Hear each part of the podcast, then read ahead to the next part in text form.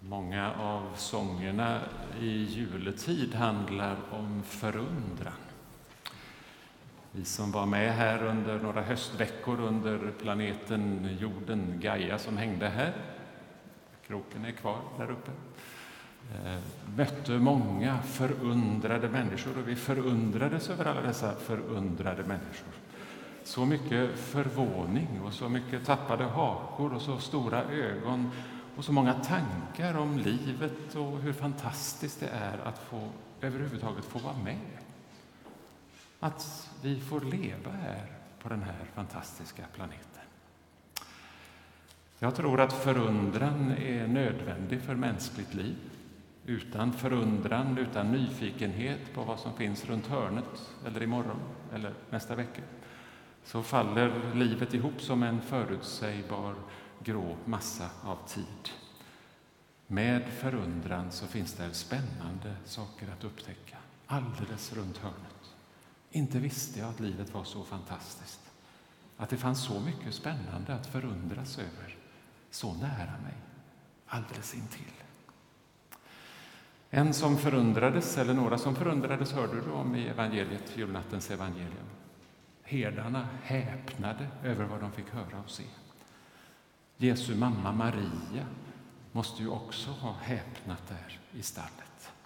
Tänk dig att sitta där utmattad efter din första förlossning, kyssa din lille pojk på pannan och undra men vad ska det bli av den här lille? Vad kommer han att få gå igenom? Hur kommer hans liv att bli? Precis som jag kan tänka mig att de flesta som har fött barn gör och tänker när man sitter där. Gudstjänstens tempus är alltid presens. Det är det som pågår precis just nu. Vi firar jul, vi drar fram ur historien som jag nämnde tidigare, det som eh, en gång hände så att det nästan händer igen. Vi sjöng inte Stilla natt här, eh, oss har blivit en frälsare född, utan oss är en frälsare född. Och på psalm efter psalm, texter, kommer du att märka det här att gudstjänstens tempus är presens. Hans födelse var lika verklig som din och min födelse. Men när kyrkan firar jul så är det som om denna födelse alltså sker igen i djupet av mitt eget liv. Den sker i natt, här i julnatten. Hans liv är inte långt borta, långt bort i historien eller långt borta i Mellanöstern, utan det är här och nu, när han kommer till oss.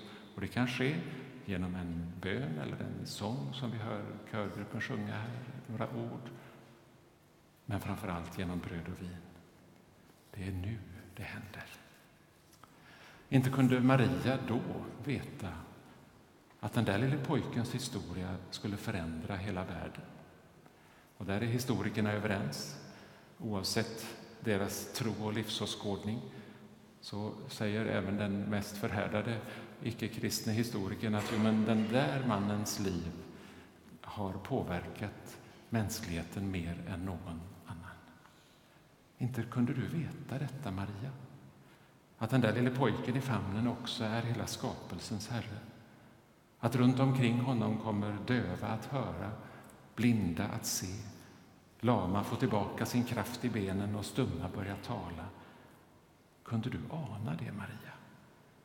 Och att du, när du kysste din lille pojk godnatt, den där första julnatten, så kysste du Guds ansikte. Mary, did you know?